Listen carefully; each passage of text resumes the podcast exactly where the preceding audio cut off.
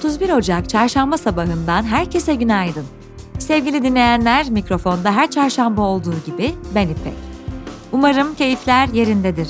Sizi bilmiyorum ama ben Ocak ayı 3 ay sürmüş gibi hissediyorum. Artık Ocak ayının bitirebilirsek gerçekten çok sevineceğim. Dilerseniz günün haberlerine geçelim. Bugünün bülteni Arter'le birlikte ulaşıyor yeni müzik alanında üretim yapan sanatçıları ağırlayan yeni ve en yeni müzik festivali, öncü ses çalışmaları ve seçili eserlerin premierlerinin yanı sıra atölyelere ve mecralar arası performanslara da ev sahipliği yapacağı 5. edisyonuyla 22-25 Şubat tarihleri arasında Arter'de. Ayrıntılar bültende. Türkiye Tip Hatay Milletvekili Can Atalay hakkındaki Yargıtay kararı TBMM Genel Kurulu'nda dün okundu. Anayasa Mahkemesi'nce iki kez hak ihlali kararı verilmesine rağmen Atalay'ın vekilliği düşürüldü.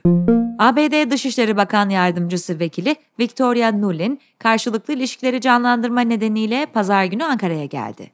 CNN Türk'ün sorularını yanıtlayan Nullin, F-16 konusunun resmi olarak kongreye taşınmasından sonraki itiraz süreciyle ilgili F-16 filonuzu geliştirmek bizim için önemli. Cuma gününden itibaren 15 gün sonra bu bildirim süresi sona erecek ve ardından uygulamaya geçeceğiz. Ayrıca S-400 meselesini halledebilirsek ABD Türkiye'yi F-35 ailesine geri almaktan memnuniyet duyacaktır, dedi. Kanada, Türkiye'ye satış yapmak isteyen savunma sanayi firmalarına yönelik 2020'den bu yana uyguladığı ihracat kısıtlamalarını kaldırdığını duyurdu.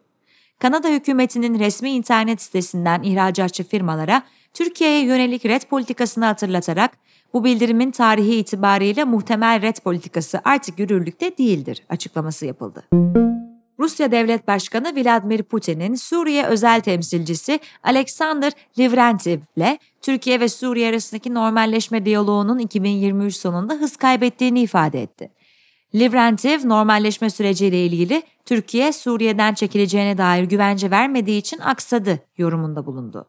Livrentiv, Türkiye-Suriye normalleşmesinin Rusya için hala bölgedeki en önemli önceliklerden biri olduğunu belirtti.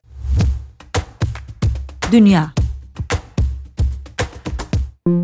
Filistin Sağlık Bakanlığı, Batı Şeria'daki İbn Sina Hastanesi'ne İsrail güçleri tarafından baskın yapıldığını duyurdu.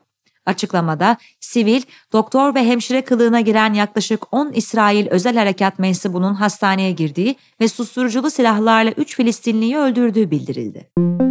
Paris'te devam eden İsrail-Hamas savaşına yönelik ateşkes ve esir takası müzakereleriyle ilgili Beyaz Saray Ulusal Güvenlik Konseyi Stratejik İletişim Koordinatörü John Kirby, müzakerelerde somut ilerleme kaydedildiğini ancak anlaşmanın tam olarak hazır olabilmesi için görüşmelerin devam ettiğini açıkladı. Öte yandan İsrail Başbakanlık Ofisi müzakerelerin basına sızan taslak maddelerini yalanladı. Başbakanlık Ofisi zafer elde edene kadar savaşacaklarını belirtti.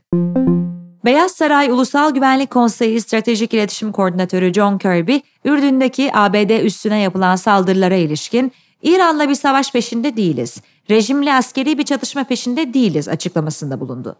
Kirby, ABD Başkanı Joe Biden'ın uygun karşılığı verme noktasında kararlı olduğunu da vurguladı. Birleşik Krallık Dışişleri Bakanı David Cameron, krallığın Filistin devletini tanımayı değerlendireceğini söyledi.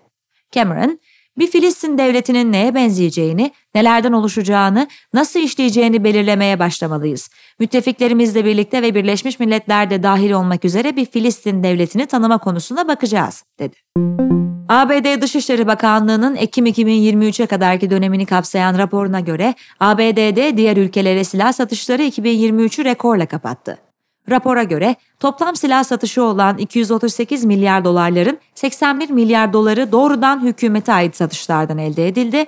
Satışın geçen yıla göre %56 artış gösterdiği belirtildi. Washington'daki federal mahkeme, eski ABD Başkanı Donald Trump dahil olmak üzere binlerce kişinin vergi kayıtlarını çalıp sonra basına sızdıran 38 yaşındaki Charles Littlejohn'a 5 yıl hapis cezası verdi. Ekonomi Türk İş'in Ocak ayına ilişkin açlık ve yoksulluk sınırı araştırmasına göre açlık sınırı 15.048 liraya, yoksulluk sınırı 49.019 liraya yükseldi. Bekar bir çalışanın aylık yaşama maliyeti ise 19.630 lira oldu.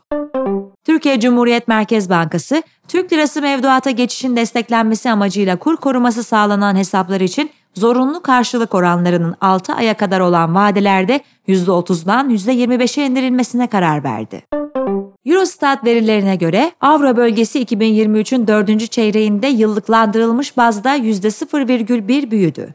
Üçüncü çeyrekte %0,1 daralan bölge ekonomisi son çeyrekte %0,1'lik küçülme tahminlerine rağmen değişiklik kaydetmeyerek resesyonun eşiğinden döndü. Dünyanın en büyük varlık fonu olan Norveç Varlık Fonu, 2023'te teknoloji hisseleri öncülüğünde 213 milyar dolarlık rekor kar etti. Fonun yatırım getirisi %16,1 oldu. Fon 2022 yılında Rusya-Ukrayna savaşı ve yüksek enflasyonun etkisiyle 164,4 milyar dolar zarar açıklamıştı. İş dünyası ve finans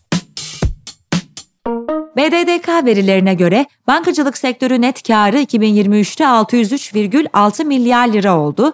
Bu rakam 2022'de 431,6 milyar lira seviyesindeydi. Sektörünün aktif büyüklüğü yıllık bazda %63,9 artışla 23,5 trilyon lira düzeyinde kaydedildi. Türkiye Cumhuriyet Merkez Bankası, Ziraat Bankası bünyesinde bulunan Ziraat Finansal Teknolojiler Elektronik Para ve Ödemeler Hizmetleri AŞ'ye 30 Ocak'ta elektronik para kuruluşu olarak faaliyet izni verdi. İngiltere Merkez Bankası mevduat koruma, tanımlama ve bildirimindeki başarısızlıkları nedeniyle HSBC'ye 57,4 milyon sterlin para cezası verdi. Bu, İngiltere Merkez Bankası bünyesindeki İhtiyati Düzenleme Kurumu'nun bugüne kadar verdiği en yüksek ikinci para cezası oldu. Volkswagen'in batarya birimi PowerCo'nun halka arzından vazgeçtiği belirtildi. Konuya dair açıklama yapan kaynaklar durumun şimdilik belirsiz olduğunu, piyasalarda iyileşme olursa planın yeniden hayata geçirilebileceğini ifade etti. Amazon, robot süpürge üreticisi iRobot'u satın almaya yönelik anlaşmanın karşılıklı olarak feshedildiğini bildirdi. Anlaşma ilk olarak 2022'de duyurulmuştu. Delivery Hero'nun Deliveroo'da sahip olduğu 68,2 milyon A sınıfı adi hisseyi satmayı planladığı açıklandı. Satış, hisse başına yaklaşık 1,13 sterlin üzerinden gerçekleşecek. Teknoloji ve girişim Elon Musk, insan beyniyle bilgisayar arayüzü arasında köprü kurmayı hedefleyen girişimi Neuralink'in ilk kez bir insanın beynine çip yerleştirdiğini duyurdu. İmplantın yerleştirildiği kişinin iyileşmekte olduğunu ifade eden Musk, ilk sonuçların nöronlardaki sıçramaları tespit etme açısından umut verici olduğunu dile getirdi. Facebook ve Instagram'ın çatı şirketi Meta, Center for Open Science ortaklığıyla başlattığı pilot program kapsamında kullanıcı gizliliğini koruyacak gerekli adımları attıktan sonra platformdaki verilerini sosyal medyanın ruh ve beden sağlığı üzerindeki etkilerini inceleyecek üçüncü taraf araştırmacılarla paylaşacağını duyurdu.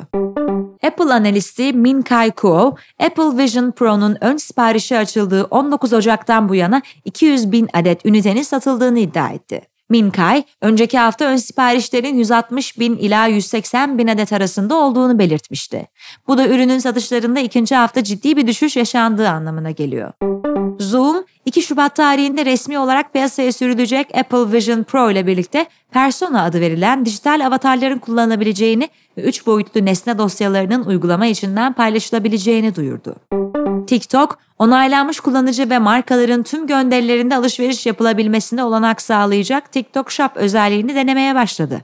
Henüz test sürecinin erken aşamalarındaki özellik, platformdaki tüm paylaşımları birer pazar yerine dönüştürecek.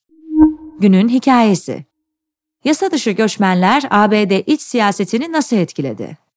Sadece Aralık ayında 300 binden fazla yasa dışı göçmenin Meksika sınırını geçerek giriş yaptığı ABD'de Texas valisi Greg Abbott, yüksek mahkemenin kararını tanımayarak ulusal muhafızları sınıra sevk etti. Ulusal muhafızlar savaş zamanında orduya çağrılabilen yedek askerler olarak görev alıyor. Ancak afet ve acil durumlarda eyalet valileri tarafından da görevlendirilebiliyorlar. Yüksek Mahkemenin Meksika sınırına Teksas eyaleti yetkililerince çekilen dikenli tellerin kaldırılması yönündeki kararını tanımayan Teksas valisi Abbott da bu yetkisini kullanarak sevk ettiği ulusal muhafız birliklerine dikenli telleri sökmemelerini, aksine sınır güvenliğini korumak için yenilerini yerleştirmeye devam etmelerini emretti. Abbott'ın bu hamlesine 25 eyaletin cumhuriyetçi valilerinden ortak bildiriyle destek geldi.